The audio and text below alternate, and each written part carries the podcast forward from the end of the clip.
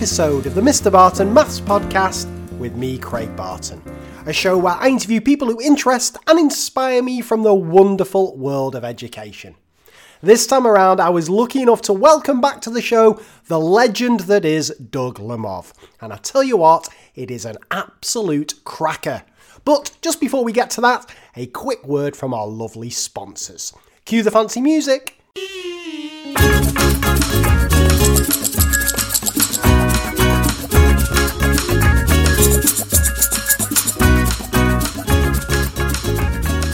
This episode of the Mr. Barton Maths Podcast is proudly supported by ARC Maths, and that's ARC with a C, not a K.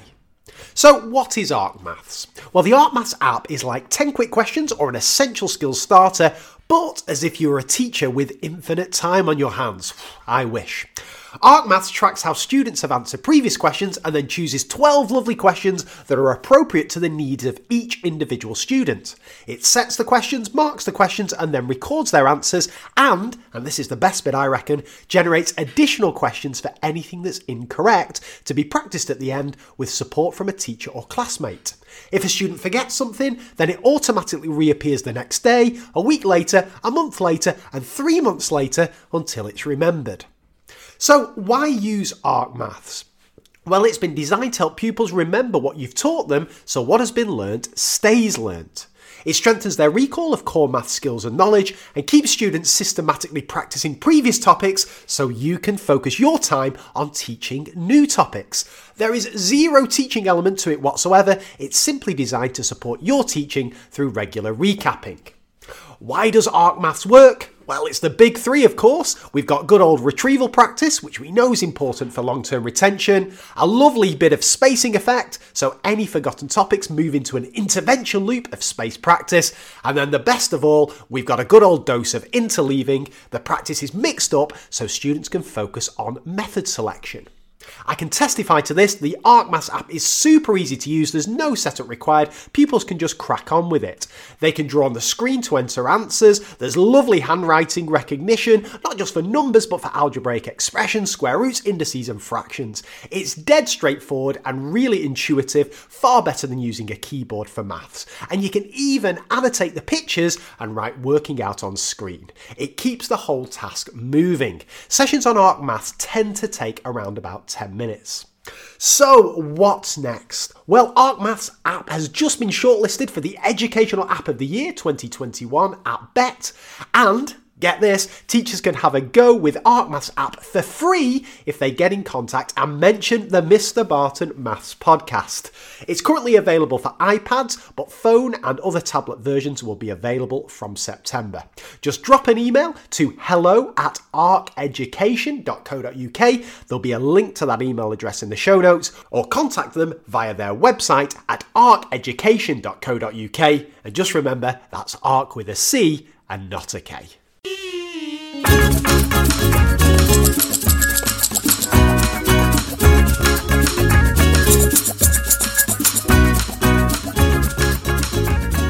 As ever, if you're interested in spreading the word about your product, service, or event to thousands of the very best listeners in the whole wide world, then just drop me an email at mrbartonmaths at gmail.com to find out a bit more about the sponsor packages available. But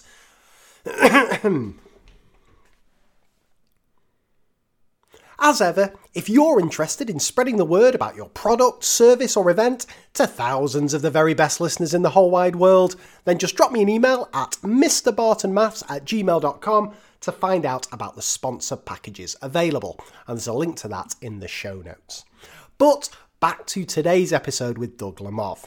Now, Doug is probably best known as the author of Teach Like a Champion 2.0, a book which has had a huge influence on the last several years of my teaching and thinking, and which I genuinely believe is an absolute must for all teachers to read, jam packed as it is with loads of practical, easy to implement strategies that can truly be transformative. Doug has also authored and co authored loads of books, and we're going to discuss two of them in this episode The Coach's Guide to Teaching and Teaching in Online Classrooms. And he's also set to release Teach Like a Champion 3.0 later this year, and we discuss some of that as well. And the other thing I just wanted to mention is that Doug and his team's CPD sessions are regarded as some of the very best in the whole wide world. So if you're ever lucky enough to have an opportunity to go on them, either in person or virtually, I'd wholeheartedly recommend it. Anyway, Doug's first appearance on the show back in 2017 was an absolute highlight for me. It was around about the time I was writing How I Wish I Taught Maths, and I was speaking to legends such as Doug, the Bjorks, Dylan Wiliam, Daisy Christodoulou, that really helped shape my thinking, and I will be forever grateful. Now, the original plan was to have Doug back on the show so he could share his insights from his Teaching in Online Classrooms book. But with the announcement of a return to the classroom for students in English schools, we decided upon a shift in focus. So instead, Doug picks out key takeaways from three books The Coach's Guide to Teaching, Teaching in Online Classrooms, and Teach Like a Champion 3.0 that he believes are of direct relevance to teachers returning to classrooms in the coming weeks. And I tell you what, Doug has some absolute solid gold to share, including what profound thing about relationships and classroom culture can we learn from sports? And how can we help to develop it in our classrooms? What are some of the positives that teachers can take away from the remote teaching experience back into the classroom? Then things get a little bit awkward as I start to slag off exit tickets, but fortunately, Doug saves the day with a wonderful suggestion of how to use technology for delayed exit tickets. I then clear up a misunderstanding that I had about the strategy Doug calls cold call, and I realise it's even more powerful a strategy than I've been thinking for the last few years. Finally, Doug shares some of his favourite strategies from the upcoming Teach Like a Champion 3.0, including a shift away from lesson planning to lesson preparation. Now, this episode is directly relevant to now, March 2021, when it's being recorded with the impending return to classrooms but it's also an episode that I know I will return to many times in the future, packed as it is with golden nuggets. Before we crack on, just a reminder that I've got a whole host of online CPD opportunities available, both free and premium, covering a wide range of areas. We're talking focusing thinking, intelligent practice, problem solving, worked examples, formative assessment, you name it. They're all there at craigbarton.podia, P-O-D-I-A, Com, and there's a link to that in the show notes as well. Anyway, enough of me rambling on. Let me introduce to you Doug Lemov. I really hope you enjoy this one. I know you will, and as ever, I will see you on the other side.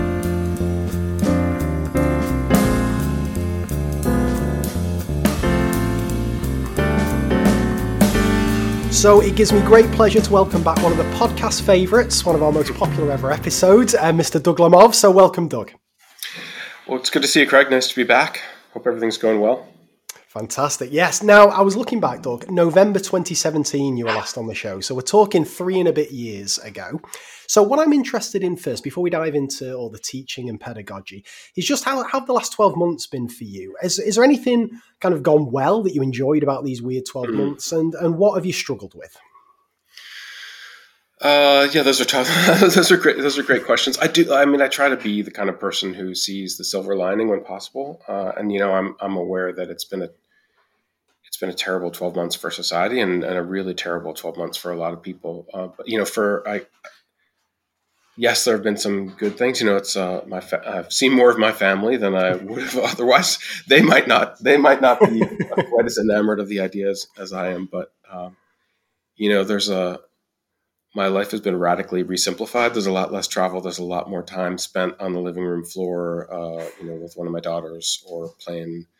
Uh, you know, my son was unexpectedly home from university, and it meant that we got to throw the rugby ball around uh, for a study break. You know, in the middle of the workday for when the weather was good. So there there have been some some silver linings. You know, it's been it's to the question of what's been hard. I mean, so many things have been hard um, but maybe just sort of from from an education standpoint, you know, uh, I'm an off the charts introvert, and so I'm a, I'm uh, I find it ironic that I miss classrooms so much, and maybe classrooms writ large in the broadest sense of you know. I, I just think that learning is most profound when you're in a room with other people and there's something inherently social about it. And so whether it's uh, all of us being in classrooms or walking into classrooms, to, you know, and standing in the back and understanding teaching, or being in the classroom of sitting with a group of other educators and talking about video that we just watched or talking about a class we just watched. I um, I miss that a lot. You know, I miss I miss the connection and I miss the learning that comes from it. So I hope that we're hope we're coming out of the tunnel now and uh, and and we'll be back soon and hopefully will cause us to value the classroom even more maybe than uh, you know I think there are things you take for granted uh, and so maybe maybe that will be one small silver lining from this terrible time. Yeah, it's it's interesting. So we're recording this on on the fifth of March. This is the weekend before schools go back to the classroom in, in England, and I think that echoes a lot of the feelings of, of teachers, certainly that I've spoke to and, and my colleagues. There's that desire just to get back in amongst the kids and, and do what yeah. teaching's about. Like no nobody signed up for doing this this online stuff, and as we're going to talk about, there's been some positives from it and some things we can take away, but it doesn't feel like proper teaching, does it? It doesn't feel like mixing in with the kids, gauging their reaction. It's just, yeah, there's a big, big chunk of it missing. The humanity of it all. yes, yeah, that's a nice way of putting it. Well, um, before before we start diving into into some of the, the kind of takeaways that we can get, I always ask my guest Doug for a favourite failure. Now, I asked again, I asked you for one of these back God, three years ago now, mm-hmm. but I wonder over the course of the last three years or so, is is there any moment that springs to mind from your kind of professional life that didn't go according to plan and something you've learned from the experience? Yeah, um, almost exactly a year ago today, March March on March thirteenth, twenty twenty. Uh, this is so. I guess you would say this is the last day before lockdown here. I came back from a trip. I'd been visiting schools in Denver, uh, you know, which is you know three or four hour flight from here. And you know, on the on the way back from this flight, you know, I was supposed to go on to another city, and that trip got canceled, and everything got canceled, and the world was kind of shutting down and you know, I, I uh, at this point, you know, we didn't know what that meant or how long, uh, and you know, we thought, oh, it might go two or th- two or even three weeks. We might be might be shut down, yeah, yeah. and then we thought, you know, days, yeah. and then after a while, we thought, you know, is it possible that this thing could go on to the end of the school year and, until June? Um, and so, you know, coming back from that trip from Denver, you know, we had like a slate of workshops that we were supposed to be doing, you know, and just and, and a ton of school visits that we were supposed to be doing as a team through the spring, which is, you know, it's how we try to change teaching and work with teachers and learn and um, and and do work that we think is important. And uh, you know, so I came back to the office and and my uh, office manager said, you know, should we have a workshop scheduled in Nashville in May, and should we cancel it? And I said, and I, I just want to be clear when I tell the story that I do not think this now. But at the moment, I said, "Oh, don't be don't be silly. This is all alarmist. It's going to last a week, and we'll all see how silly it was. It's all, all going to be overblown, yeah. and we have work to do. And children need better classrooms, and that's more important. So, like, keep the workshops open, and you know, I, am gonna, uh, you know, I'm gonna be, I'm gonna get on the plane. I'm gonna be the last person still out there, and I'm gonna be, you know, basically, like, I'm gonna be a soldier. And um, obviously, I could not have been more wrong about that about that call. You know, at so many different levels. Uh, you know, and so and yes, we ended up canceling all of our workshops. But I think about that moment a lot because um, I could have put people that I love, you know, my family implicitly and my colleagues at risk. You know, I know why I did it. I did it because I believe very strongly in the work that that I'm lucky enough to do, and um, you know, I feel that now, like the fact that children in this country have not been in school for a year, is it justified? No. Like, do we have incredible amounts of work to do to you know, do right by those those young people? Yes.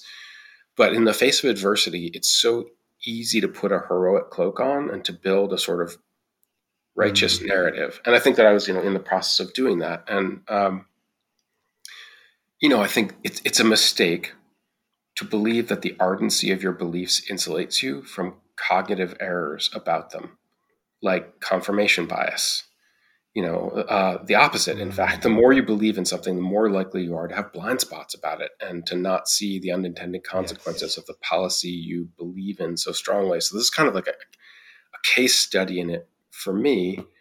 And I just I think that's a very important thing right now. You know, like the, the this is probably a longer answer than you wanted to go, but like the world is full of people. No, right I like now. it. I like it. Yeah, I think the world is full of people right now confusing the ardency of their intentions with the degree of polarity of ideas and beliefs that will accomplish those things. So it's a world of people kind of doing that. Like it's very easy to, um, uh, an ardent belief does not imply a radical tactic is the most effective way to accomplish it. But I think people confuse that sometimes. So I look at like, you know, the absurdities promulgated under the guise of equity in this country. You know that like we all, I hope, abhor racism and want an equitable society that uh, has opportunity for everyone.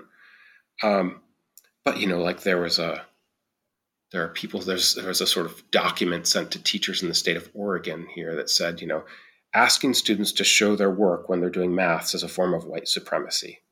Right. And I just like oh no. That is um because I find I mean the, like to me that's racism like perpetuated as if it was anti-racism. So like if, if I find because I find something abhorrent, racism in this case, does not imply that I should take the most radical position possible on it. Often, mm-hmm. um, you know, uh, uh, it's it's easy. You can be. It's easy to mistake the passion of your beliefs for the um, radicalness of your positions that you know you can be an ardent believer yes. and a relentless a relentless implementer of sensible and non-radical ideas and oftentimes that's the best way to achieve social outcome and so like i, I just um, and maybe that's like a, a, little bit of a, a little bit of a bird walk um, but you know I, I, just having believed earnestly in something and almost made this sort of terrible mistake of going way too far trying to go way too far but being caused not to by lucky circumstances. I just am reminded that you can believe earnestly and passionately um, in something, and um, and that doesn't insulate you from having blind spots about it.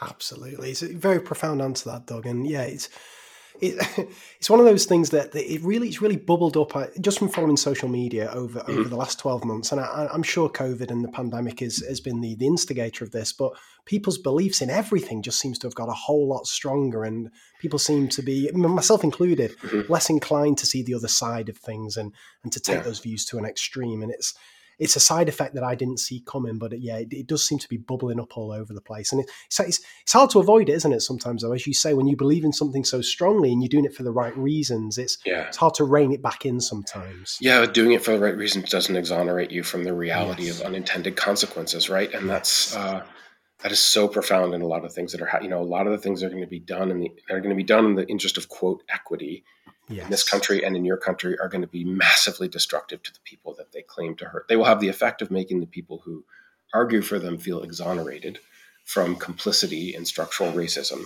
but they will only perpetuate the racism and the and the uh, and the inequality of opportunity. And I, I find that so profoundly tragic. And just to like, I hope to give away the, the last answer to the the podcast, which is um, recommended books. I'll just say that one of the three books that I've read this year that I find so profound is uh, Jonathan Haidt's book, The Righteous Mind, which is just about mm. our proclivity, our almost like biological um, evolution to be prone to righteousness and self righteousness and our own ideas and the blindness that comes with that. Fantastic. Superb answer that, Doug. One of the best we've had for favourite failure. That very, very profound. Fantastic stuff. Well, I lead the, I lead, I'm at the top of the league tables in failure, so I should be able to reflect on it. Fantastic. Right. Well, the way we're going to structure this is we're going to, we, we often on the podcast we'll talk about one book or one research paper. We're going to go for a three for one deal here. So you've got, you've three books that I want to talk about that have, have come out or are coming out since we last chatted. So we're going to okay. start with for me, the one that surprised me the most when I saw that you were releasing this, and the Coach's Guide to Teaching. So just give yeah. us a bit of background on that one, Doug. Well, I've always dreamed of being the manager of Preston North End, so I figured this was the best. This is the way. um, yeah, this is this is a it's a I, I acknowledge it's a funny book, and I felt like when I when it came out, first of all, you know, it was like it was a five year journey to write this book, and when it came out, I had to felt like I had to tell many of the people in education who read my other books, like this is a book for coaches. Mm. But you know, it's a it's a book for sport coaches about coaching sports. Um, and the backstory on this is that um, I there's a small sideline that I have, which you know I probably spend ten or twenty days a year working with sports federations and professional sports franchises, helping them think about teaching better and learning better.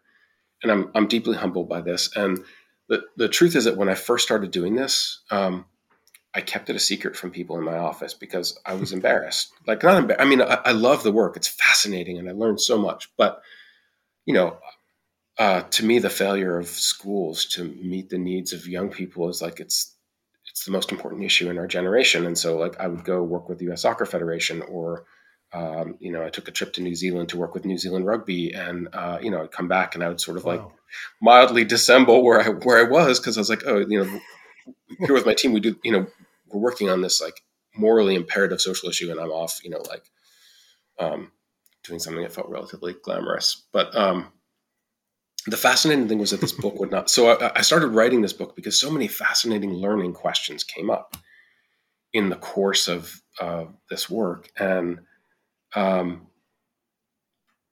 and so I started to read a lot of cognitive science to try and answer those questions because I was really struck by um, how often it was a little bit like education. People would like answer the questions of how people learn based on these like shibboleths that people believe that had no scientific basis. And to be able to try to answer their mm. questions responsibly, you know, I knew I, I, wasn't the expert in the room. So I just tried to read as much cognitive science as I can and tried to work myself towards answers. And as I developed these answers towards coaching questions, like how do you teach people to make decisions better? And how do you teach them to, you know, it turns out that perception is is is fundamentally underrated in its role of in, in decision making.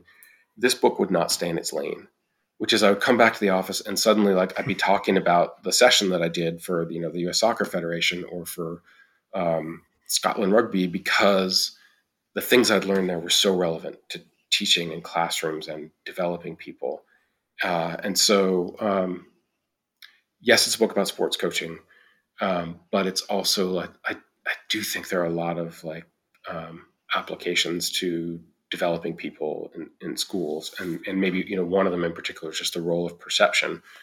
You know the, the first chapter in the book is about the idea that a game like a, a, a game like football what you call football what we call soccer is a decision making game. You have to socialize people to make decisions on the spur rapidly over and over again often very quickly in very complex circumstances. That is a lot like teaching. How do you do that? Um, well, you can't make the right decision if you're not looking at the right things, right? And so, lots of times in a football setting, we would be, we, a coach might be angry at a player because he, the player made a bad decision, and the problem was not that the player saw the correct options and failed to choose them; it's that the player never recognized mm. the cues that said, "Yes, um, you know, the winger is open." Or you know, or you are playing the ball under pressure, or in a teaching setting, never realize the cues that like do you notice that the students are getting frustrated right now that like their body language is saying that they are annoyed you know or do you notice that uh, you know whatever you know that perception is the first step to decision making and um, I, I realize that it's it's overlooked in a coaching setting and i also think that it's overlooked in like as we're co- you know as we're coaching leaders to coach teachers or coaching teachers um, instead of saying like for, one of the things i talk about in the book is instead of saying what should you do a really good question is what do you see right that that that that tells you whether yes. the person is attending yes. to the right cues and like that is actually a really i think applicable question in schools and classrooms as well uh, which is there so, so many times when we overlook we assume that perception is automatic but it's not it's not an it's not an automatic function and so yes. the subjectivity and fallibility yes. of perception is a place to begin both with students and with like and developing adults so that's like one of the many lessons from writing this book about coaching just a few things on that, Doug. It fascinates me that I think in my head I've got three things swimming around that I'd like to just share with you here. So, the first is that I mean I've spent a lot of the last three or four years just reflecting on all the horrendous mistakes I made as a teacher, and it's only in this last year or so that I've reflected on not just mistakes I made as a teacher myself, but as a as a mentor supporting mm-hmm. less experienced teachers, particularly in lesson observations. Mm-hmm. So I would I'd be lucky enough to watch another teacher teach, and at the end of it, we'd sit down for a chat, and when I think about some of those conversations, they're absolutely terrible because all the time I'd be watching a teacher teach, I'd be thinking, oh, I wouldn't have done that. I would have done hmm. something different. And, and that would always be the, the way that the, the conversation would be framed. Like, I, I, you did that. Would it have been a better idea to do this and this and hmm. this? And I think just I've, I've rethought of a lot of the things that I did, but I think adding that question in as when you were doing that, what did you see? I think that's mm-hmm. such a such a simple question, but such a powerful one because it's the only way for you to get into the mind of the teacher to really understand the decision making process they made, if that makes sense. It's a diagnostic question, right? So, like the example I give when I talk to football coaches is like you have a center back who, you know, the other team is bringing the ball through the midfield, and there's no pressure on the on the midfielder with the ball, the opposition midfielder with the ball. Center back is supposed to drop and, and give space uh, on their mark in that situation. Let's say you have a um, your center back doesn't doesn't give space there, right? You could if you pause and you say, "Great, Craig, what do you see?" There are kind of two options. One is he identifies the cue, which is like there's no pressure on the ball, and then it's relatively simple. So what? So what are your options? What should you do? but just as likely he'll say people aren't hustling, you know, people aren't working back hard, or you know, mm. we're uh, we're um, people aren't, you know, um, we're disorganized in the midfield, which is a way of saying like I recognize things don't look right, but I really don't know what what tells me about where I'm supposed to position yes. myself, and then I know that the, the teaching solution is very different because the teaching solution is. Craig, the thing you need to look at most is whether there's pressure on the ball, and that will tell you, right? And that gives you a replicable mm. solution to a thousand situations where the ball is coming through midfield and you have to make the decision about whether to get, whether to you know mark tight or give space. So I think that's that's that's the way that like the question what do you see is is hopefully in the hands of a of a good developer, a good coach is diagnostic. It tells you something about the decision making process of the of the, of the person you're trying to help. That's fantastic. I love that. And again, I was going to go on to say as well, Doug, just one of the things that I've always loved about your work, particularly um, Teach Like a Champion, the original and, and 2.0, is it's just full of practical things. And, and, my listeners love practical takeaways. And that's just one, like adding that question into conversations with teachers straight away just in, improves that dialogue straight away. It gets, gets to the heart of the issue. I, I love that. And the other thing I was just going to say before I forget as well is um, Sport's a really interesting one. Um, I've been lucky enough on this podcast to interview lots of my heroes, yourself included. But um, Robert and Elizabeth Bjork were on a good few years ago now. And it's really interesting. A lot of their work in desirable difficulties, uh, Robert often cites sports examples. Like when, yeah. whenever he's talking about the power of interleaving, when he first explained it to me, he was talking about tennis, and he was yeah. all, he was saying like a real bad way to learn tennis is just to kind of keep focusing on bouncing yeah. the ball and then keep focusing on something. You, you put it all together, and, th- and then it's kind of then let's relate that then to teaching. And it always fascinates me how so I think music's similar as well. We, we always kind of go to a sports and a music analogy mm-hmm. whenever we're trying to sometimes explain something from the cognitive science literature with regard to education, if that makes sense. Do, do you find that that often they lend themselves quite well to, to to understanding a complex educational issue? Yeah, they really they really there's just laboratories for human development. One because so many people have experienced them, but two because I mean, this is one of the other fascinating things about writing this book is um, you can almost see it better when it's outside your mm. field of specialty. The book, the the coaching book, starts with this sort of anecdote that I tell in the introduction of um, I got invited to this licensing course for coaches of like uh, of our elite football, our elite soccer league in this country, football league. So they're the coaches of the professional team who like they're getting a pro license and I got invited to come and like do a workshop for them on teaching. And I was like, okay, I'm obviously the obvious thing to do is to show them video of of a math teacher, which is what I plan to do. And then so then they introduced me, and I'm right as they finished introducing me, I'm like, what was I thinking? I'm gonna I'm gonna show video of a 10th grade math teacher to soccer coaches and they're going to infer things that are relevant to them, you know, in coaching, you know, in coaching in their setting, but it was like it was yes. too late to fix it. Right? I had I, yeah. I was walking to the front of the room, and so there was nothing to do but press play in the video, and it was such a profound experience because, um, you know, I sort of was expecting crickets, and instantly yeah, yeah. they had these insights about what this math teacher was doing that were like mm. they were they, it, it was it was almost easier for them to see the teaching elements because it wasn't didn't involve soccer. So first of all, the insights were profound. Second of all, they were profound for te- like I wanted like a thousand teachers to be in the room hearing what they said because they were like real, teachers need yes. to hear them. But also, I had a, another experience where, where I went to a workshop. I showed people this video of a soccer coach who was giving, in my mind, beautiful feedback to his players, and I wanted the coaches to understand the principles of the way he was giving feedback. And I stopped the videotape, and there was almost a riot in the room because he was doing a drill and he was doing an exercise in which he was teaching overlapping, teaching his outside backs to make overlapping runs in the back half of the field.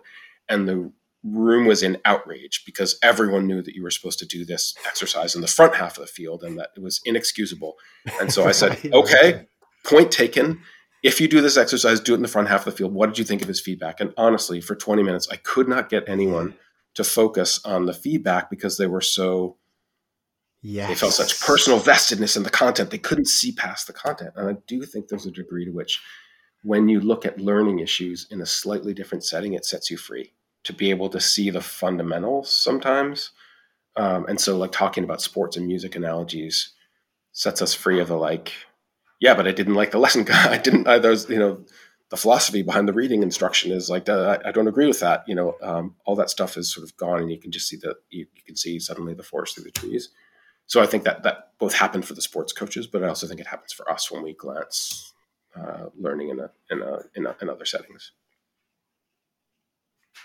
Do you think that extends to teachers observing teachers who teach different subjects to them? And the, the reason I ask yes. is, I often, I, I, I, whenever I'm lucky enough to watch a teacher who doesn't teach maths, I always go in there saying, "Look, I have no insight whatsoever about how you're delivering the material, like the, the, subtleties of what you're what you're teaching. All I can look at is the big picture, the formative assessment strategies, and so on. And I hope often those observations. Well, I certainly often enjoy them more because I can leave a lot of my baggage at the door about how I would be teaching something. Did you find it transfers that way? That that, that often you can give better advice to to subjects out of your expertise? Yeah, I mean, the only word I might I might play with there a little bit is different advice because I think there, there is a time to watch subject area expertise, but there are mm. also different things.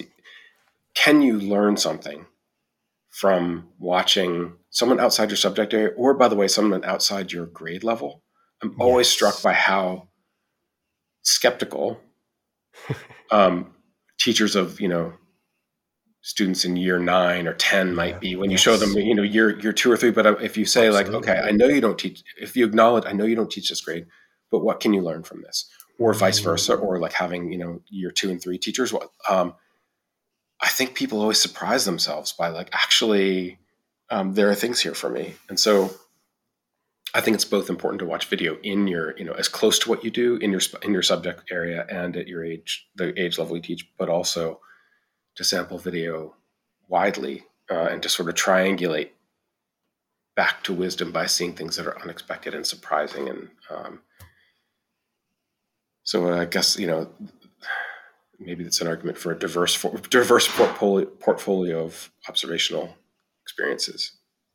Definitely, yeah, and I always say that I, I sometimes learn the most when I'm lucky enough to visit our prime feeder primary schools, and it's something I didn't do for about five or six years because I thought, what what's the point? They teach kids I'll never teach that age, but yeah. as you say, you can you can learn so much. Um, was there anything else from from the book, The Coach's Guide to Teaching, that you wanted to talk about in terms of uh, takeaways that are relevant to, to classroom teachers? Doug? Yeah, I mean, I could I could go on and on. Um, honestly, uh, so I don't want to I don't want to bore you and bore your readers. Not at all. Uh, maybe I'll just I'll, I'll just I'll just finish the story about the coach showing the math video to the coaches. Yeah, yeah, yeah.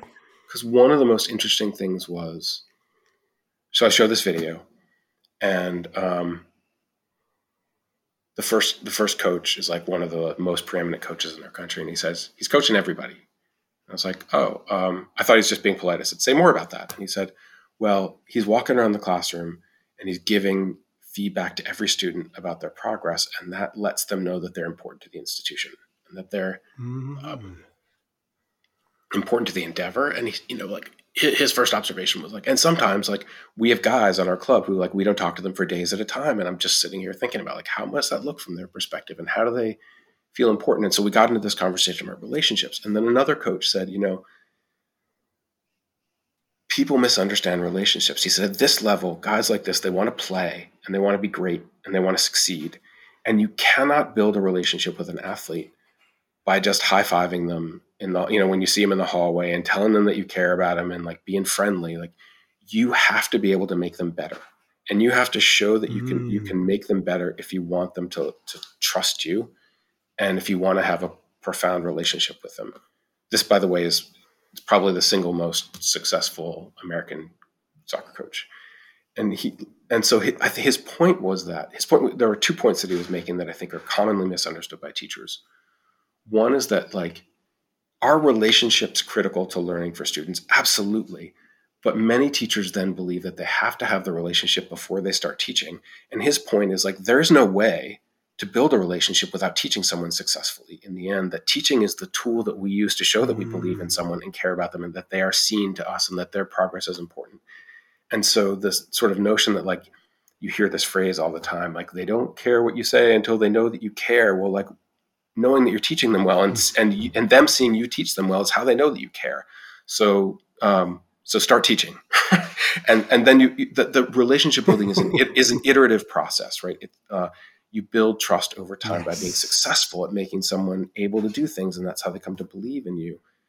Um, and I think that was really profound. And then he made this sort of second point about the fact that um, people have relationships with the group. We're really aware of that on teams. Um, and it's also important in the classroom. You know, I think one of the, I was just making this point in Teach Like a Champion 3.0, which is you have a student you call she has for the first time like this thought about the example I use in the book is it's this biology classroom. She has a thought about recombinant DNA for the first time, and she's never raised her hand. And she raises her hand and she shares this idea, and she's like, you know,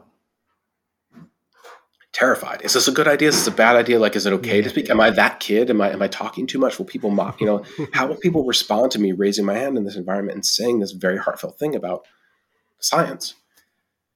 Does it matter how the teacher reacts to her? Absolutely.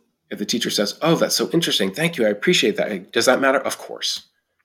But it matters a lot less than how her classmates react. And if they are looking at her, you know, and like nodding, um, or if the next person who talks uh, refers to the comment that she made versus she makes a comment and kids are slouched in their chairs and looking out the window mm-hmm. and their mm. body language says i don't give a damn about what you just said and the next person t- there is no next comment or the next person who comments says something that is entirely unrelated to what she said the social norms of the classroom the social cues are far more i mean do teacher relationships matter yes but the social climate matters a lot more and so really if we want classrooms to be inclusive we have to have the humility to realize that it removes us a little bit from the center of the conversation. Yes, teacher relationships are important, but the norm, the social norms we build among students, and whether we build a culture that pushes students to engage in pro-social behaviors like looking at each other and looking like you care when some when your classmate is talking and, and looking at them and making sure that your comment refers to and gives honor to the person who went before those things are far more important in developing students sense of identity and inclusion in the classroom and we overlook them sometimes because the narrative about teacher relationships, which is real, teacher relationships are real. They um, they're about us, so we give them. So they seem really important, and they are important, yes. but they're not as important. Yeah, they're not as important as the peer to peer culture in the classroom. And I realized that from hearing this coach talk about how profoundly it was important it was for the for players to be part of a team, and that their identity came from being as much from their connections with the other players as with the coach themselves. And if they're like the guy, you know, he's not he, he love if the if he loves and feels supported by his teammates, he will be vested in the team, and he will work hard on the field. It's fascinating. Absolutely fascinating, Doug. And, and you're right. A, a, lot of the emphasis is always on the, the, the, teacher side of things because that's what we're in control of. And I guess my, my question is, and it's a really obvious one, uh, forgive me for this, but like, how do we get that culture in the classroom where our, our classmates are respectful of each other and engaged in each other? Is it a case yeah. of modeling it? Do we reward when we see it? What, what are some yeah. of the techniques you've seen that work? I've been kind of obsessing on the word norm because I think a norm is a combination of two things. It's a procedure. So, uh, and those are usually like explicitly taught, right? So the way to get a classroom where Teach Like a Champion 3.0 will be full of videos of classrooms where when a student talks,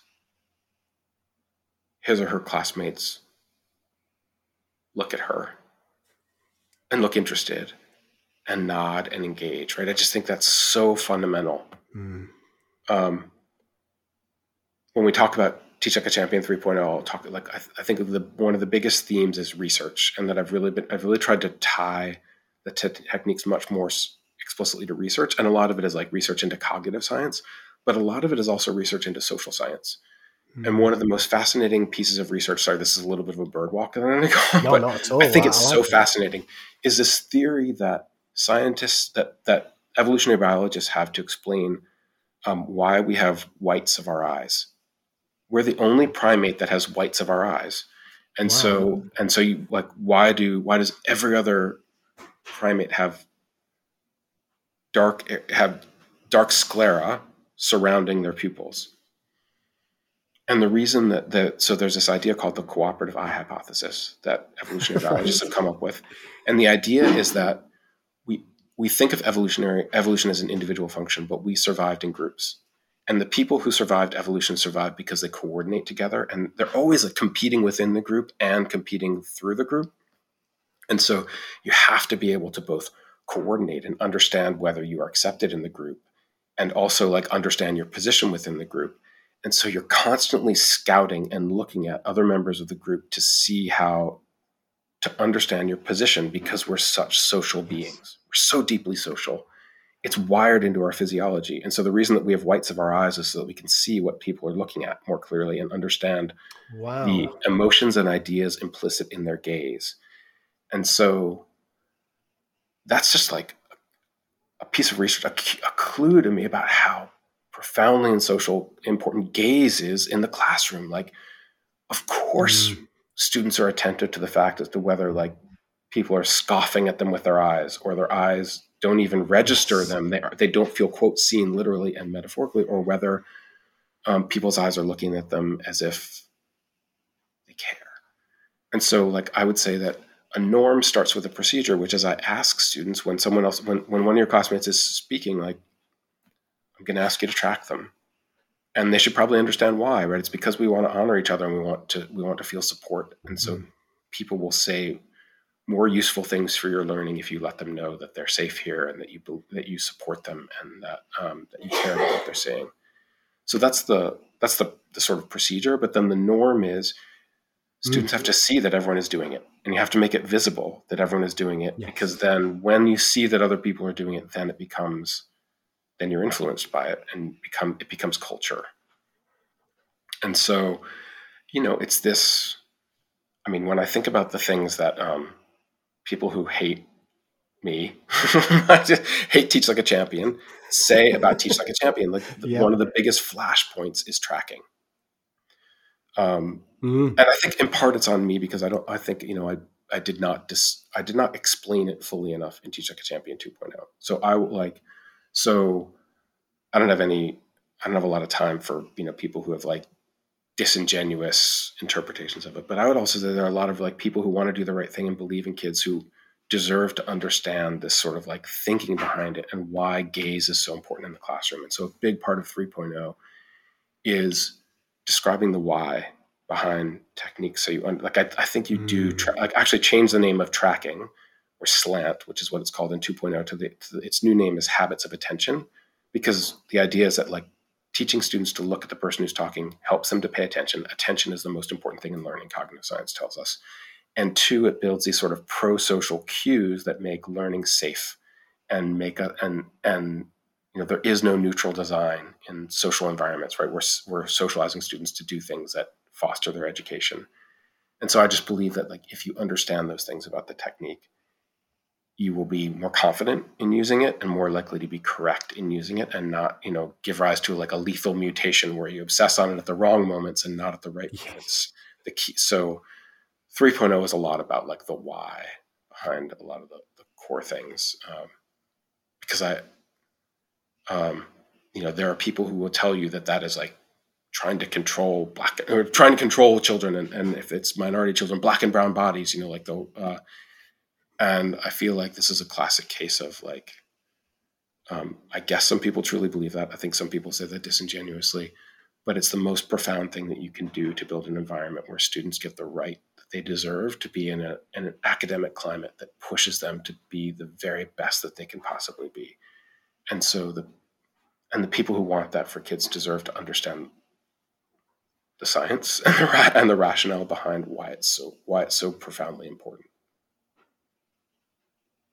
Wow, there's there's two well, loads of things I could say to that. Just just two spring to mind immediately, Doug. The, the first is again reflecting on my errors in the past. um, whenever I've come up with a new idea, so I talk a lot in my books about using silent teaching or intelligent practice and all these things. I've not told the kids why we're doing it. All of a sudden, I'm yeah. launching this new idea on them. They don't have a flipping clue what I'm going on about. It's, yeah. it's completely out of their comfort zone.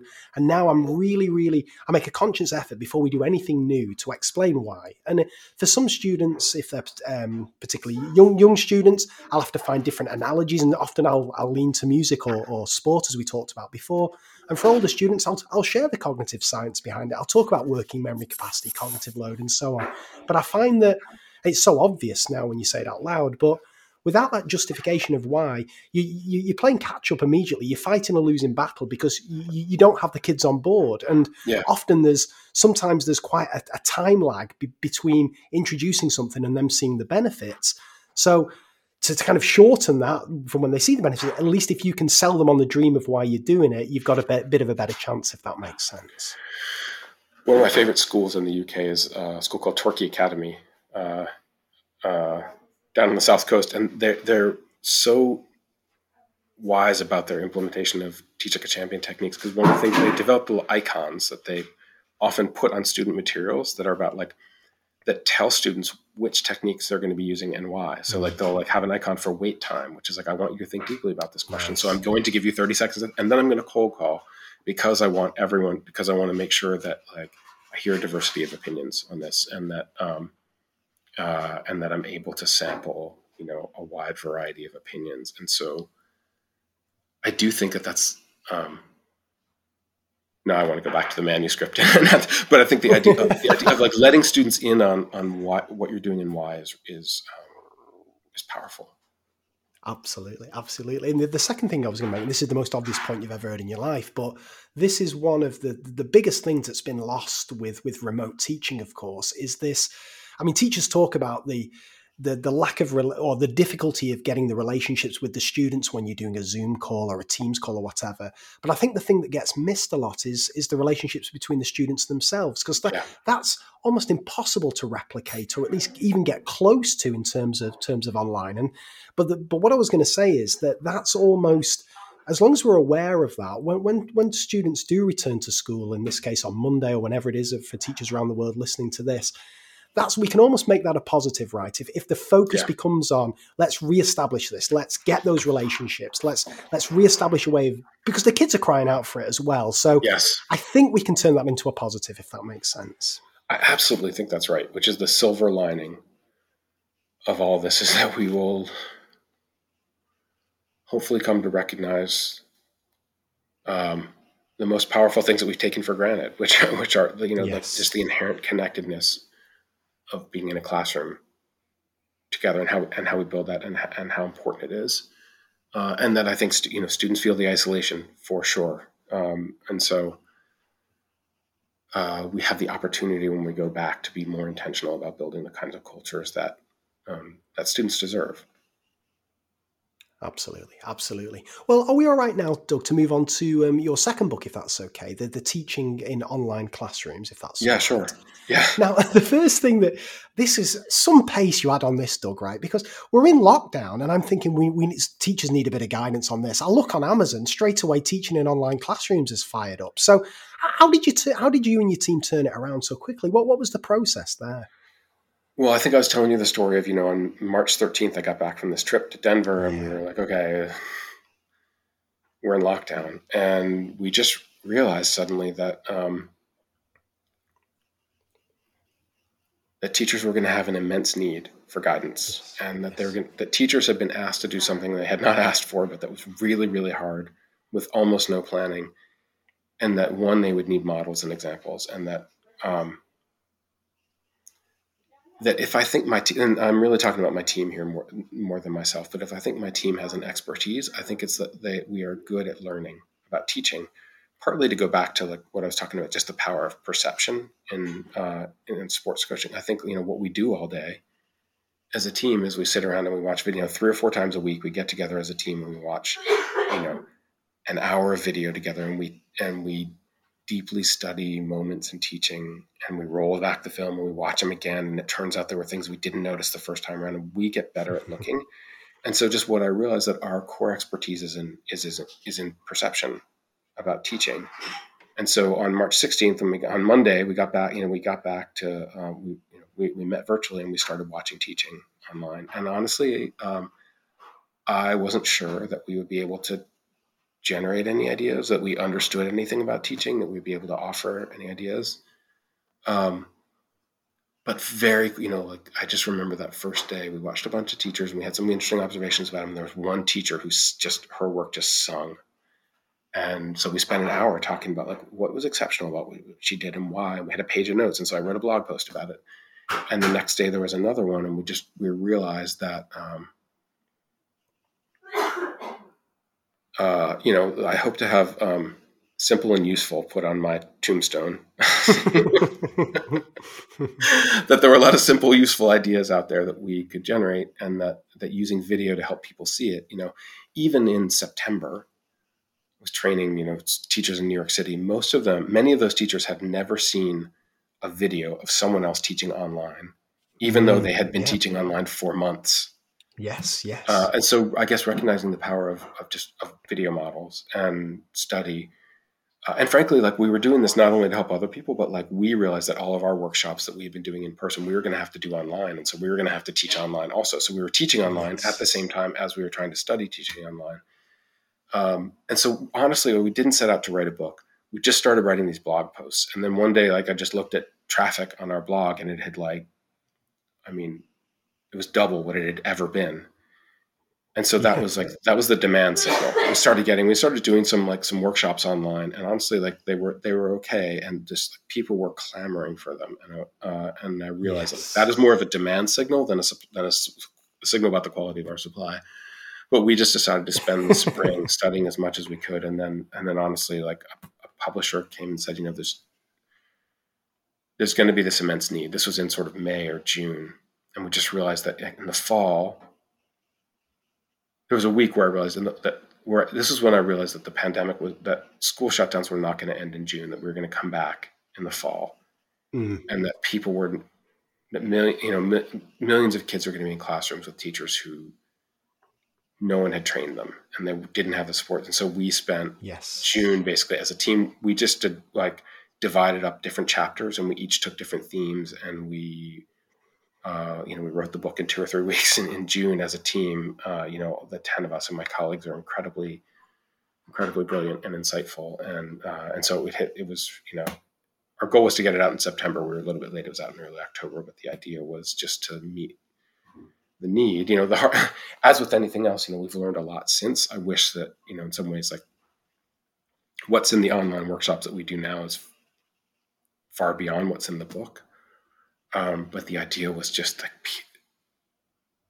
teachers are just going to be asked to do this incredibly difficult thing without any guidance or any support of like really practical visual examples. And so we just we just scrambled to write this thing, and uh, that was basically my summer was getting the manuscript ready and you know revising and refining and even like you know the very last day before it went to press i was like I'm sorry, but we have to add this new video, and we have to add like an we have to add this like additional section on my, on my publishers were, were ready to kill me.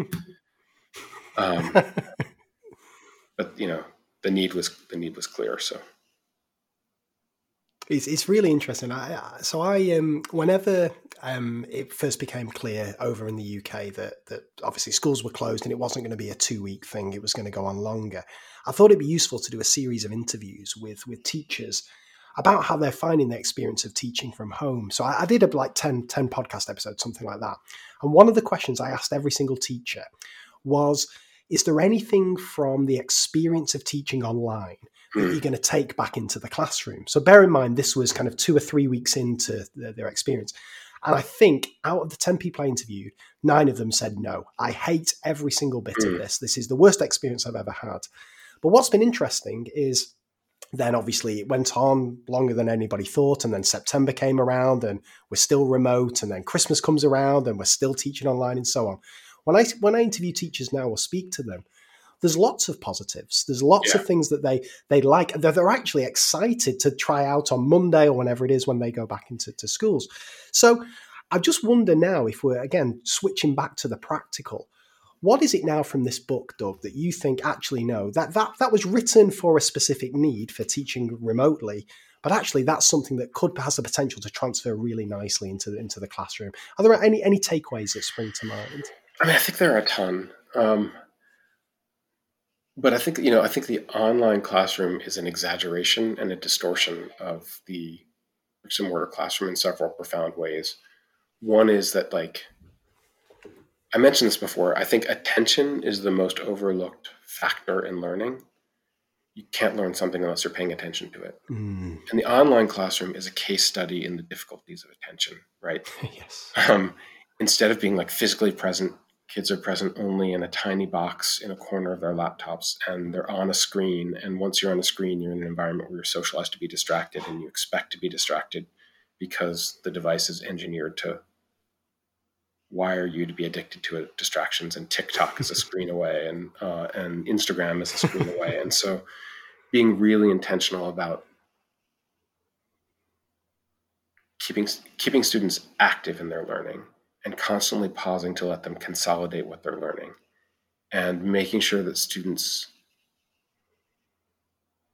see and are seen. I just think those imperatives to survive online, you have to be really attentive to those things, and but those things are also also relevant in a slightly less emphatic way in the in the bricks and mortar classroom. Mm. And so, um, I mean, I think like, uh, yeah, I mean, I, th- I think uh, harvesting attention and helping students to feel seen, literally and metaphorically, right? That is that is the struggle of online teaching. My moment of deepest unpopularity in this country was probably when um, I've had a few. I wrote, I, I, tweeted about just the imperative of having cameras on yes. for a lot of the reasons that we were talking about before, which is like who makes a, a heartfelt comment to a room full, to a, a screen full of like black screens yeah. with white names on them. Nobody. Yes, yes. Nobody, when you can't even tell if people are listening to you, if they're rolling their like nobody does that. Yeah, yeah. And yeah. so, it's like, do kids want to turn their cameras on? Of course, they don't want to turn their cameras on. But as an adult, if you can get them to turn their cameras on, they will feel more connected and part of a community, and the learning yes. experience will be more valuable. And hopefully, you will then convince them. But it's you know, it's your. I think it's our obligation as adults to try to either require or socialize them to put their cameras on. Um, anyway, so I was I was around. thousands of people um, told me what an evil person I was for suggesting that cameras on were actually and it's fascinating because there's been some data that's come out that's shown one of the things we know about online learning is that the median level of achievement has dropped significantly. No surprise. Mm-hmm. But what's even more fascinating is that the standard deviation of achievement levels across groups of students has multiplied by an order of magnitude. In other words, mm. while the mean has dropped, um, some kids have managed to keep up pretty well but the disparity in learning experiences the kids who've checked out the kids who are like there but not there they've learned almost nothing because they are the kids yes. who are sitting there with their cameras off barely listening mm. toggling around on their screens um, who we have allowed to not be engaged in the learning process and the results are overwhelmingly clear about what the educational outcome is it hard to ask kids to turn their cameras on? Yes. Will they resist it? Yes. Is it a moral imperative? Yes. Yes it is. I'm sorry to i'm sorry to be the one to say it but yes it is a moral imperative. Anyway so that's that's, that's what online you asked me you asked me about the classroom so i think like there are, are there analogies to that. Is yeah, it important that students feel seen right? Is important do students respond to the fact that like uh, their ideas feel important that people are looking at them? Do we have to let students know that they're they're an important part of the classroom constantly by doing things like telling them that we care about them and encouraging them, yes, but also sometimes by cold calling them and holding them lovingly accountable and letting them know that we see them and that they're part of the classroom and doing the hard work of you know like it's the moral equivalent of saying I need your camera your camera's on you're you're part of the class you will participate um, because I because I care about you. It's, it's interesting. There's a, just a, a, couple of reflections. One about cold call. I, I want to come to in a second. But the um, the thing I was thinking as well when you were saying that is, I think teaching suffered as well, and, and obviously that comes through in the data in terms of learning. Um, I know myself when I deliver an online workshop, I hate it if the cameras are off because I can't see any reaction. So I'm, I'm trying to crack a joke and I've no idea if it's just a bad joke or if it's bombed or whatever. But then it's the, like the bigger this existential hell. problem, it is, it is. And, Who wants to teach every day like that? I You know, know, you I need to know, see and- people. And I know, I'll tell you the biggest problem, Doug. So, um, whenever I started, I had my mid-career crisis, and I wrote my my first book as a result of it. When I became aware of cognitive load theory, one of the biggest things I realised that I was guilty of is either the split attention effect or the redundancy effect, Mhm. propagated by me just not shutting up. So there'd be stuff for the kids to read, and I'd be talking over the top, or there'd be stuff for kids to read, and I'd be reading it out. All these kind of classic mistakes that I now cringe about. I was Mhm. talking too much, and I made a real conscious effort to rein back my talk so kids had time to process the information, and then we'll talk over the top. But you switch to online, and it's it's so hard. Well, I find it so hard to do because you're not getting any responses. So the silence in a classroom I find quite difficult, or I, I certainly find it a bit easier now. But silence online is horrendous because you don't know whether people are there, whether they've logged off. So I just keep talking, Doug. So Yeah. I, I'm talking. Even this is the irony. To I'm doing a workshop. there's some sort of signal being broadcast. Exactly, exactly. And the, the biggest irony is I'm doing a workshop on cognitive load theory about the redundancy effect, and I'm just chatting, chatting, chatting, chatting all the time. And it's, I think teaching's kind of really suffered. And what's interesting to try and flip this to the positive, I was speaking to a teacher, um, a prominent teacher in the UK, Jo Morgan, recently on, on the show, and she said that one benefit from her is her explanations have become a lot more concise because she's hmm. realised that she doesn't want to overwhelm the kids with lots of talk. They've got distractions all around. So she's saying, she's really thinking a lot more clearly and carefully about Mm. what she needs to say, clear and concise. And she's hoping that'll kind of translate back into the classroom. Do you think that there's an element of that, that teachers have been in danger of kind of overwhelming the kids purely because of the online environment, if that makes sense at all? Yeah, I mean, I I think you're required to be more precise and efficient with every word. Mm, And maybe one other example, I think one of the things we've also learned is that um, you can get away with giving subpar directions in a classroom yes. because the kids who don't really understand the directions look around and they see what the other kids are doing and then they follow the directions. Yes. yes. When you are sitting alone at your kitchen table and you don't understand a direction, you can't look left and look right and figure this like Mm. this is what got me through school, right? Like I was the last kid to figure it out, but I could see what the other kids were doing, and so I figured it out. And so one of the things you have to do to survive online is to give much better better directions. You have to plan Mm. them and they have to be precise, but they also have to be both visual and auditory, right? So kids can see them and hear them, so they can check back to them and reference them. And I think that's another example of like, is that something we could take back to the classroom and recognize that our decision, our directions could be much clearer, and we could give them visually and auditorily at the same time, so there's a reference point that kids can look at if they don't hear it or don't process it or thinking about thinking about something else when we say it. It's a little bit, you know, like our conversation before about about how you see new things when you watch video outside your outside your exact domain that are still about learning, Yes. but are still. But I think I think there's a lot of that in teach. It's still teaching, and the fundamentals of teaching still apply. Cognitive load theory still applies. Attention still applies, but it's a different setting, and that causes us to see new things about it. It's been a terrible experience. It's been brutal for kids, but I Hmm. do think that it will help us hopefully um, to learn more about the craft of you know what it, what are the fundamental experiences and interactions that are at the core of teaching. I think I absolutely think that you're right, and I'm glad to hear. I think Jo's example is like. I don't mean this dismissively at all. It's mundane and it's practical, and those are like Mm, two of the most powerful words. Two of them are like that's what makes it so Yes, beautiful. That's, yes. It's not. It's not. It's not. You know, like a theory. It's the pragmatics of like what we do every day um, that make it Yes. beau- beautiful and profound. It's interesting that the, the the other thing I was just going to mention as well, and I don't know whether you agree with this, Doug, but I, I'm obsessed with assessment for learning and formative assessment. And hmm. whenever schools first went into into remote teaching, I thought that was going to be the hardest thing. And you, you, your story about the, the coach alluded to this before. The fact that we couldn't wander around and give just this personal feedback to the kids, see how they're going, that that was completely removed. Meant like a big tool of the armory of formative assessment just fell away. But the thing I think that worked particularly well online was the ability to to set mini quizzes, whether they're Mhm. diagnostic quizzes or whatever, and get automated marking, immediate feedback, and be able to respond. And uh, unless you're in a school where all the kids have devices, that was something you just couldn't do in the classroom. And I Suddenly, I, I there are these efficiencies to data gathering that are really profound. Yeah. And I In just fact, I can I say in, in our workshop, Yeah, one of the challenges is uh, there's almost too much data, and you have to. Um, the velocity of data that can come at you sometimes is so fast and so overwhelming. Yes. You have to be able to like actually slow it down. Is one of the biggest yes. challenges I think of online of online learning. Ironically.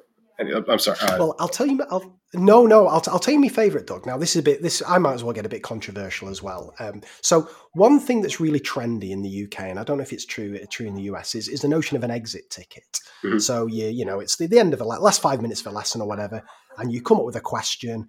Often they're kind of cut out, put on the kid's desk. The kids answer that question. They hand it to you on the way out supposed to be very quick to mark, and they give you a sense of what kids have understood in the lesson. Re- really simple idea. I've never been a fan because they take flipping ages. You've got to you've got to cut the questions out, hand them out to the kids. Even if you just project it up on the board, there's still the, the notion of the kids give them to you. You've got to flick through them. I, I never use them as effectively as possible. Yeah. But what I think is really nice, what I hear teachers doing now is exit tickets with technology work like a dream because it's the end of the lesson. You fill out a quick multiple choice quiz or whatever.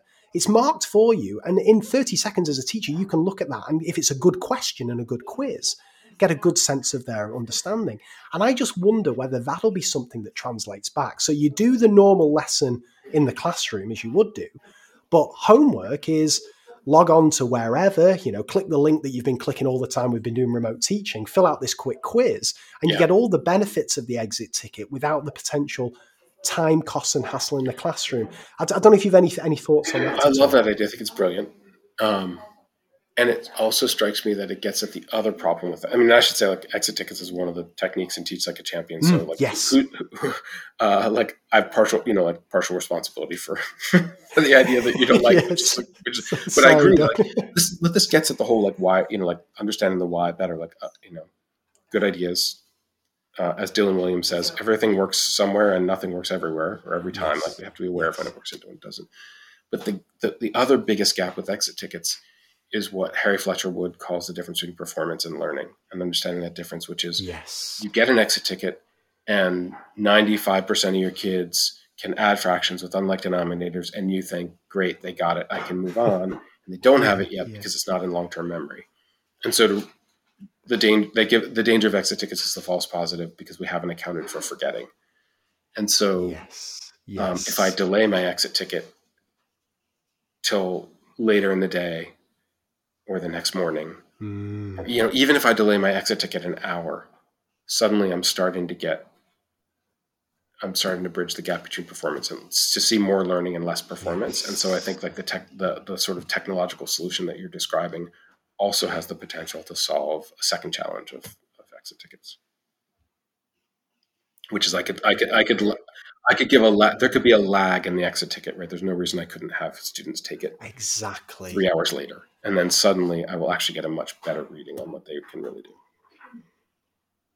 That's fascinating. Yeah, Daisy Christodoulou often talks about this that um, the the role of tech she sees isn't to replace teaching, but to just make these kind of retrieval opportunities a lot easier because you can schedule them in, personalize yeah. them, and so on. Yeah, delayed exit tickets with technology. That's brilliant, that Doug. I like that. Um, I must ask you this one thing before I forget. This um, I listened to your interview with with Ollie Lovell um, on his on his podcast, which I thought was absolutely fascinating interview, and I was fascinated particularly by your discussion about cold call and this was followed up in Ollie's most recent episode with Michael Pershan, a, a teacher from, from, from your neck of the woods. And what I didn't realize, and I'd missed this, Doug, about cold call, but the fact you, you described how a good way to use it might be kind of wandering around the classroom actually listening out for kids who've given really good explanations and um, perhaps kids who don't often get things right and so on. And you almost then deliberately pick them because you, you know what they're going to say. It's almost not a check for understanding technique. Mm-hmm. It's you want to allow them to shine, if that makes sense. And and Ollie in his discussion with Michael Pershan kind of renamed it as warm calling, which I thought was just a really nice idea that you're using it to to kind of bring the kids to the forefront. Is would, would I be right, Doug, that that is one of the kind of aims of cold calling, and I've just yeah. kind of not picked up on it. I think there are actually two aims that you've described there that maybe are like are are both mixed up in your description. One of them is what I would call hunting, not fishing, which is a lot of times when I call on a student, I have no idea what they're going to say. Yes. And if I walk around and look over students' shoulders and then cold call, I can actually choose to engage students based on their the relevance of their ideas and start yes. with you know a common misunderstanding or start with a brilliant answer or start with a student who has not spoken um, yes. and so i can engineer the efficiency of the discussion that happens by being strategic about who i call on. Yes. But the other pieces uh, the other the other so we call that hunting not fishing. Because i'm hunting for an answer as opposed to like fishing and hoping i get something. Got it got it. But the other phrase that uh, that I would say this that applies here is what we call what we call voice equity, which is a phrase that I've included in Teach Like a Champion 3.0, which is um, part of my responsibility is to make sure it's not the same three kids talking over and over again in the classroom. Yes. And nothing yes. tells a student that their voice matters, especially when they're not sure that they're that they and their ideas are relevant. Like someone saying, "What do you think, Craig?" Like that yeah, tells exactly. when when I do that and I do it in a loving way and I do it in a supportive way um, I tell you that you matter and your voice matters in the classroom. And there's just been a really fascinating bit of research that came out just this month on cold calling. And what it tells you that cold calling does not just cause students to be more engaged in learning in the classroom, it causes them to volunteer more later. They raise their hands. If you start wow. cold calling students, it causes them to raise their hands because they know they can do it. They've seen themselves do it and they know their voice is important and they know they are part of the community. Yes. And so, um, so our phrase for this is voice equity. It's nothing tells a student who is wondering whether they are marginal or not that they are not marginal, like like cold calling them and saying, "Tell me what you think. I'd love to know what you think right now." Right. Uh, and so part of it is just in how you you know, there are people who would tell you that a cold call is an act of violence, and against a kid, and it's oppressive, and it's you know, I don't know what I don't know what word they, what they can come up with for it. It is an act of love and it is an act of inclusion. uh, in fact, in fact, I tell the story in, in Teach Like a Champion 3.0 of some colleagues who work in sub-Saharan Africa, where girls will not raise their hands.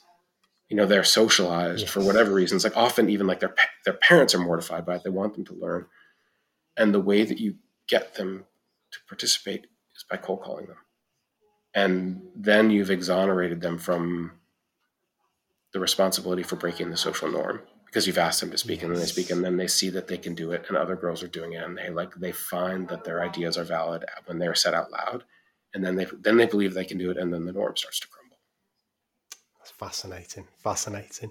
Um, yeah. Well, I want to turn to, to kind of uh, our third and final section, if that's all right, Doug. I want to talk about Teach Like a Champion 3.0, if, if that's okay. Now, you may not remember this, Doug, but when you were on the show last in November 2017, I'm claiming this was the world exclusive, where you broke it to the world that Teach Like a Champion 3.0 was was in the works. And there's a bit of a Twitter bit of a Twitter storm I, about. I remember it. the Twitter storm. so people were saying, I, "Do I had to write the thing?" It seemed like such a good idea then. and people were saying, should I still order 2.0? When's it coming? And so on and so forth. So I'm interested, before we dig into a couple of your favourite strategies from there, um, how's the process of writing the book uh, been the same or different from 2.0? Because I imagine it's been more difficult to, to get into classrooms, particularly over the last 12 months or so, or, or has, it, has it not been affected?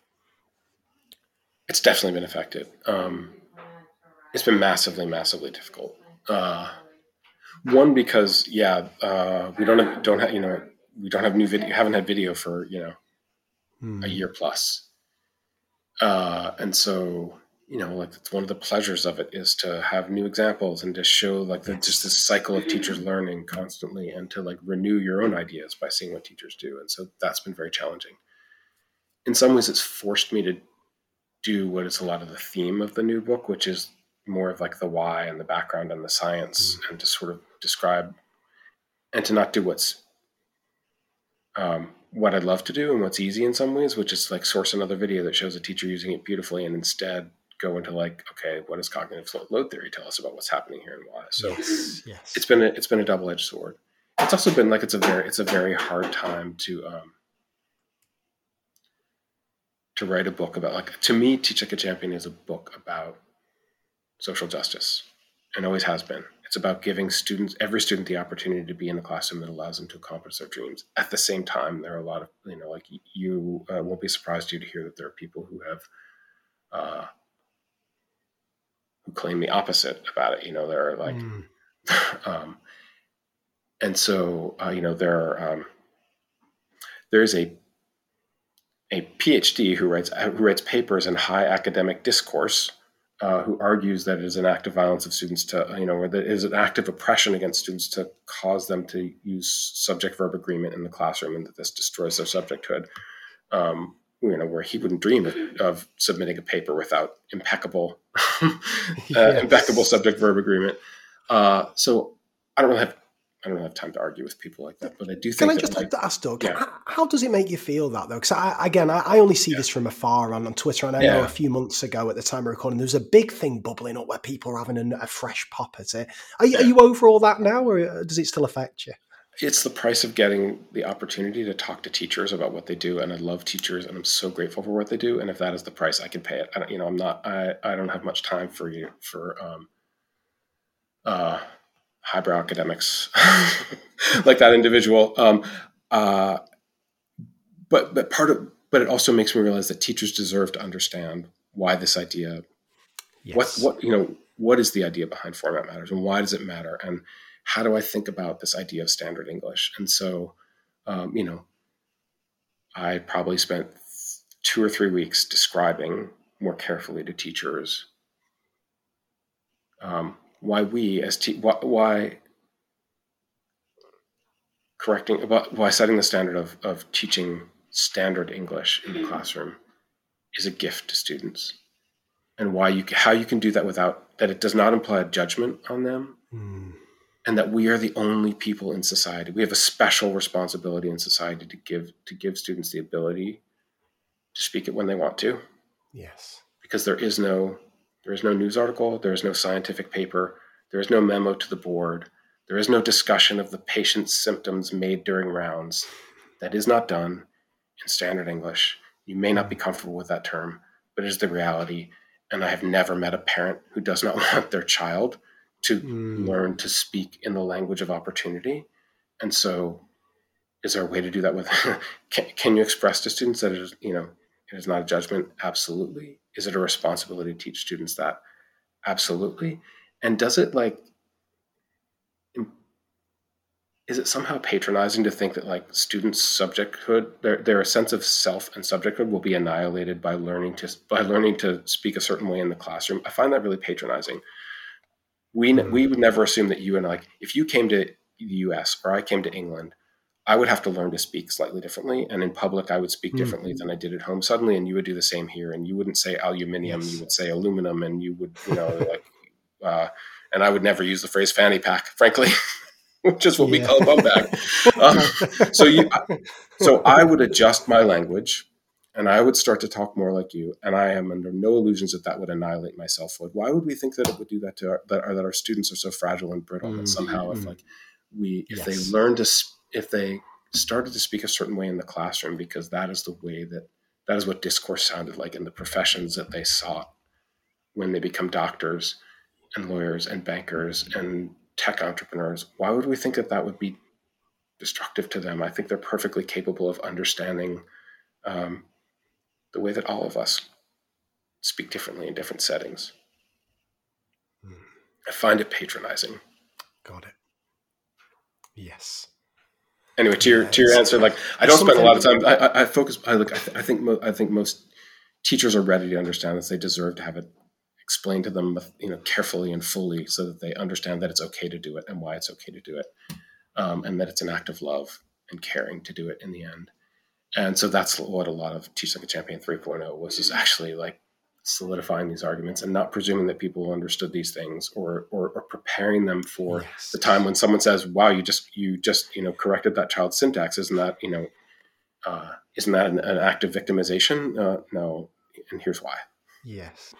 And would it be possible at all to share a few of the techniques, your favourite ones from 3.0, Doug?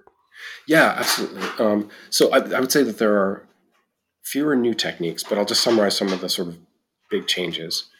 And like I said, I think one of the big changes was um, I tried to include much more grounding in the cognitive science. And so retrieval practice is a new technique, and knowledge organizers are a new technique. And um, and some of the techniques have just been like rewritten within that framework. Hmm.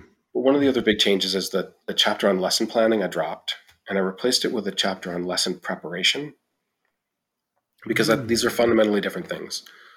Lesson planning is when you design the lesson and like what is the content, what are the activities that I allow students to do, what is the content, uh, what is the subject of the lesson.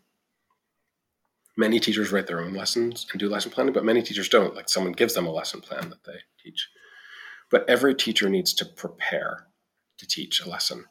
And preparation is, you know, you have a third period and a fifth period. They're both year eight math classes, but you prepare them very differently. Right? One, your your third period classes, yes. they're incredibly quiet, and you know you're going to have to draw them out. And your fifth period class, um, you know, you give them an inch and they take, you know, you have you have to rein them in. And so you um, you prepare the questions that you ask and the ways that they will engage differently.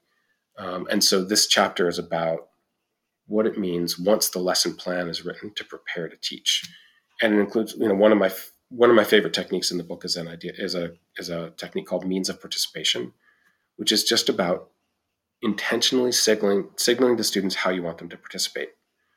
So many times in a classroom, on a question that deserves wait time, I will ask my question, and someone will you know some some child will eagerly trying to please me shout out the answer right away right? I can't, yes. if I haven't, so first of all, that's my responsibility for not explaining to students that we don't call out, raise your hands. I want you to raise your hand now, or it's okay to call out now, or I'll be cold calling, or it's call and response, or I want you to write first before you before you speak, or I want you to turn and talk. That signaling to students how we want them to participate allows us to make mm-hmm. intentional instructional decisions.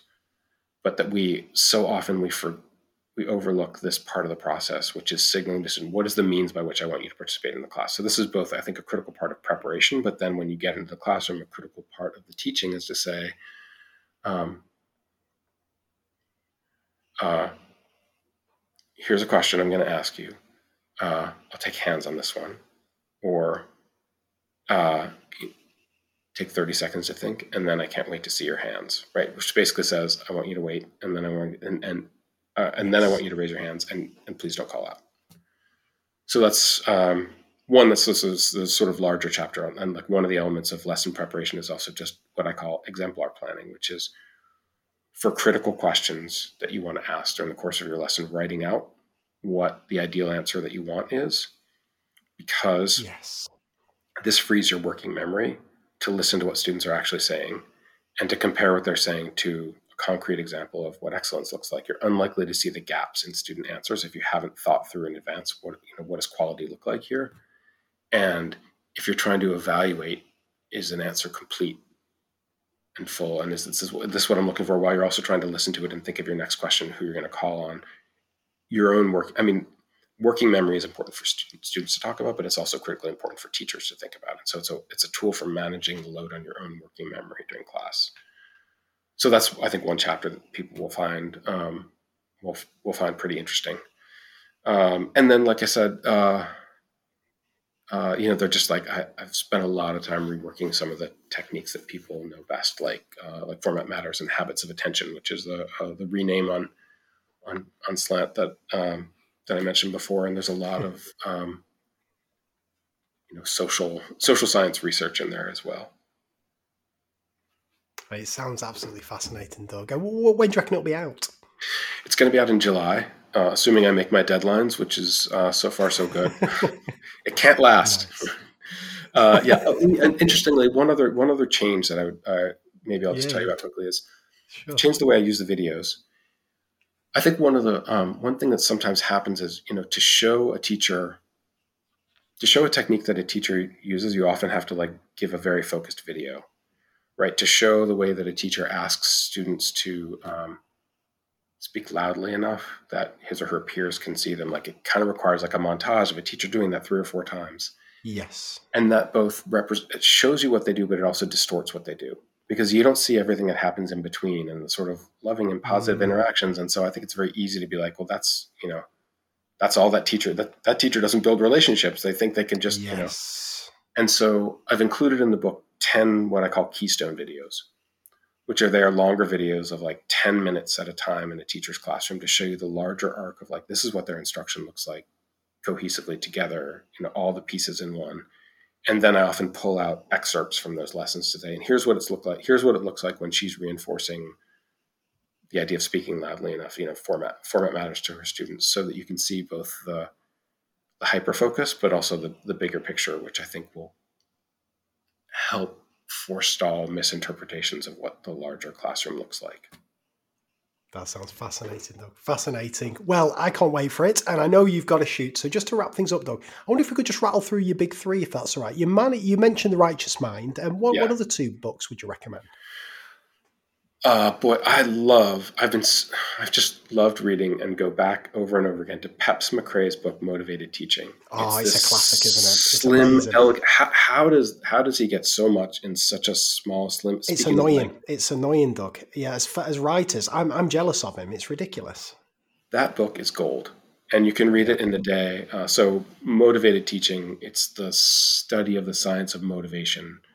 Profound influence on me. I think it's brilliant. Um, like I said, uh, The Righteous Mind by John Haidt is so powerful in thinking about both both teaching and opinions in the classroom, but just society in general. And then maybe the third book that I recommend. I mean, there's so many books I'd recommend, but um, Tom Bennett's Running the Room. In addition to just being practical about how to build positive, productive cultures, which we're going to have to do so much when we come back to the classroom.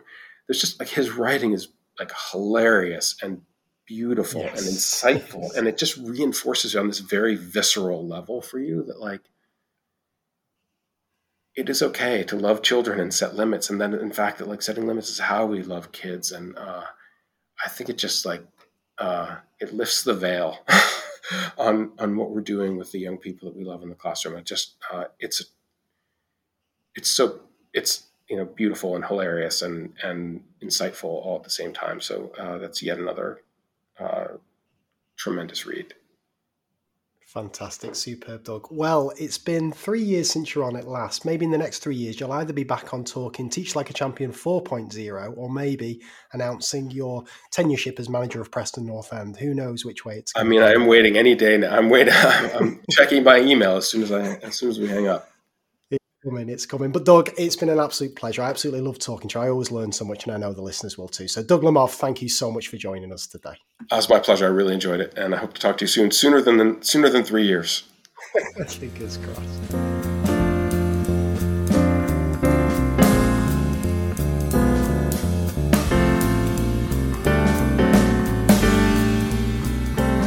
So, there you have it. There was my interview with Doug Lemov. As I said, the first time Doug was on the show back in 2017, it was a real special episode for me. Um, I was swapping a couple of messages with Kris Boulton uh, recently, and he made the point that he reckoned 2017 was kind of the golden age of the podcast, and I, th- I think I think he's absolutely right there. It was it was the time when my whole kind of mid career crisis was in in in kind of its absolute peak. And it was when I was speaking to Dylan Wiliam, the Bjorks, Doug Lemov, Daisy Christodoulou, Dani Quinn, Kris Boulton, Greg Ashman, all these people who were just blowing my mind with everything that they said. And that was when I was writing How Wish I Taught Maths and, and so on and so forth. And it's, it's really interesting. Um, I still absolutely love doing the podcast and I, and I hope people are still getting a lot out of it. But I do sometimes feel like a, a band who kind of peaked in the early days. And I'm trying to recapture that same glory. And, and sometimes I get close and, and, and sometimes I don't. But I think hopefully you'll agree with me that this is one of those times where we're kind of back to our best here because Doug is just he's just a perfect guest because he's he's obviously incredibly knowledgeable and he's an absolutely lovely bloke as well, making time to, to chat to the likes of me.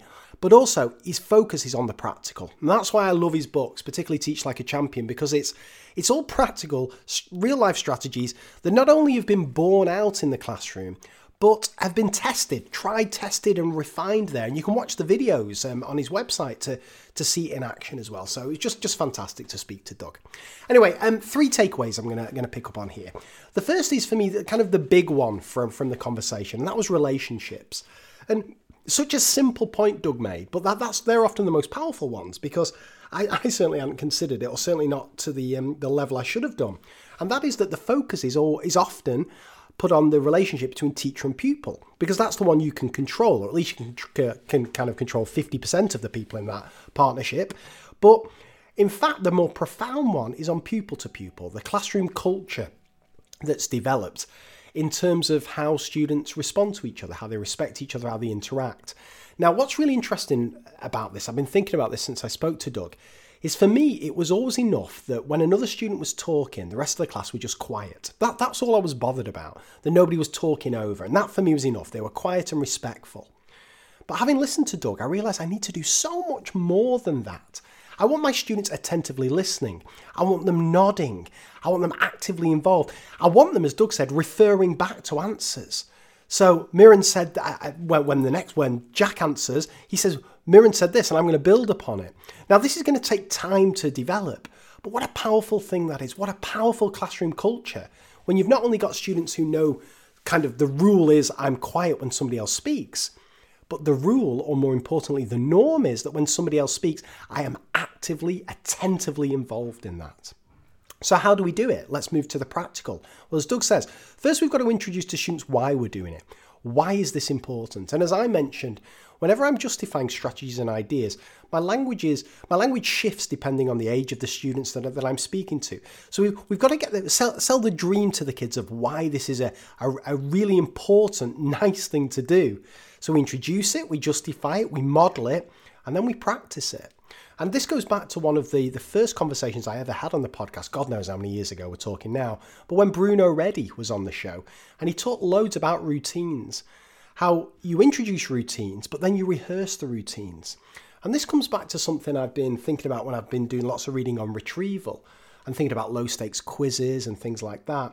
Um, I'm sure I've mentioned this on the podcast uh, before, so forgive me. But a mistake I've been making for many years is that when I do retrieval practice and retrieval opportunities, it's all factual based stuff like can you remember how to add some fractions? Can you remember how to expand some brackets? I never include in those retrieval opportunities, whether they're starters, low stakes quizzes, or whatever, I never include routines. I never include the things about behavior that I want students to remember. So, what what's wrong within a low stakes quiz including you know question 2 is how do you multiply out these algebraic fractions question 3 is why do we have to attentively listen to students in class that kind of thing because if i want students to remember it then i've got to schedule in retrieval opportunities just like if i want them to remember anything so it's really got me thinking this about relationships, relationships between student and student, how to build them and, and why they're so important. And, and as we spoke about, this is a golden opportunity. Students coming back to the classroom, this is one of the major things they've missed out on. This this this connection with their classmates, their connection with us. So it's a chance to reset, it's a chance to re-establish a norm, introduce a new norm. And I think this, yeah, sounds to me just such a smart idea. So that was the first one, relationships. The second was technology. Um, again, I've, I've discussed this with, with Jo Morgan, so I'll just say it briefly. Um, I think it's just fascinated me how teachers have embraced technology and been forced to really um, for this remote learning. And as I said um, in my early interviews with, um, with with teachers, when when we first went to remote teaching, people were hating it, and it was just a case of kind of asynchronous lessons just getting by. But as teachers have had to adapt, their use of technology has kind of it's just gone through the roof. And it'd be great to see some of that positive stuff make its way back into the classroom. So as I said, my my kind of instinct is that some form of low stakes quiz or exit ticket or you know mini whatever you want to call it, um, I some forms of assessment opportunity. I think could be something that transfers nicely across, and and that's my instinct. Imagine just like a mini mini quiz at the end of each lesson that students just do at home or on their phone on the way home or something like that because they're all set up on whether it's Google infrastructure or Microsoft infrastructure, they'll all be happy using forms or I'm a big fan of using the Desmos Activity Builder, whatever you've been using with them remotely. If we can take an element of that and just regularly start setting these low stakes quizzes for our students, it's going to save us a load of time in terms of the marking. It's going to harness the technology for what it's really, really good at and then it's going to allow us to have more time to do what we're really good at, and that's kind of teaching our students to, to understand things better. Final thing is, I really like this idea from Doug of the shift away from lesson planning to lesson preparation. You know what? It reminds me a little bit of something John Mason spoke about when he was on the podcast with, with Anne Watson a few years ago. And it was something I'd heard John speak about at, at a workshop, and I wanted to bring it up on the podcast. And that is when he thinks about lesson planning, he visualizes it. So instead of just kind of writing in a lesson plan, um, I'm going to do a worked example, or my students are going to be working through this activity, problem solving activity, or whatever. John speaks about how he closes his eyes and thinks about what that will look like. What will he be doing? What will his students be doing? Visualizing it, maybe even rehearse it out loud, the things that are going to be said. And that strikes, that, that seems to me to, to have parallels with what Doug's talking about lesson preparation. It's one step above and beyond or deeper than the planning. Now, it also reminds me of um, when Doug was saying, kind of reduce the cognitive load imposed on the teacher by having this example of excellence ready. You don't want to be thinking of this example of excellence kind of on the fly when you're dealing with a million other things that are going on in the classroom. Now, I think that's, I can only speak as a maths teacher. But I think that that feels to me particularly important with maths. I've been caught out a lot of the time with this, where there's been quite a complex maths problem. Perhaps it's A level, further maths, or even GCSE sometimes, particularly if it's shape and space that I'm absolutely terrible at. And all my attention goes on trying to figure out how to do the question. And all of a sudden, my actual questioning goes down the toilet, my behavior management goes down the toilet, because my working memory, my attention is so focused on the mathematics. So that's one of the reasons I'm a big fan of Silent Teacher, because during Silent Teacher, my attention can be just on answering the problem, working through the problem, pausing at the right time, and so on. And then when I do narration, which is the stage after Silent Teacher in my worked example process, my focus then is purely on asking questions because the problem has already been, been written out, as I did in Silent Teacher. But now I'm starting to think, and Michael Pershan's model for doing worked examples is even better, where he has his examples already written up. So there's no cognitive load there. All Michael's focus can be away from the mathematics and more towards asking questions, checking behavior, and picking up on cues from kids and so on. And that's a perfect way to end this because Michael, if all goes to plan, will be the next guest on this show. And we're going to go deep into his worked example process and see how it differs to mine and why those differences happen. So, um, that brings us to an end. As I say, I absolutely loved uh, loved this interview with Doug. Um, I hope you enjoyed it too. Um, all that remains for me to do is to thank Doug for giving up his time, uh, to thank uh, podcastthemes.com for the lovely jazzy music that you've heard throughout this show, to thank you, my lovely loyal listeners, for keeping on tuning in in your thousands. That's why I do these shows. And just to say, to, to wrap things up, um, just good luck. good luck in the return to the classroom. I know, having spoken to, to colleagues, friends, and, and seen on Twitter, there's a real mixture of emotions here. There's a lot of excitement. That's the kind of main thing that's coming through. Um, teachers desperate to go back to the classroom, just like kids are desperate to go back to the classroom. But that's mixed in with anxiety. Um, that's mixed in with with fear, nervousness, and so on and so forth, trepidation. Um, so we're all kind of in this together. There's support out there, whether it's uh, your colleagues in your department, whether it's your senior leadership, or whether it's Twitter. Like I, am always blo- like Twitter has lots of negatives to it. There's there's lots of kind of biting behavior on there and stuff. But I'll tell you what, Twitter is never at its best more than when a teacher says I've had a bad day. Because then all the comments come in, just give me drop me a line, blah blah blah, I've had a bad day too, and so on. So if you're struggling, don't struggle alone. That's what we've got social media for, and believe me, you will not be the only one struggling. So you take care of yourselves look after yourself, look after your kids, enjoy being back, and I'll be back with a fresh episode soon. Take care. Bye for now.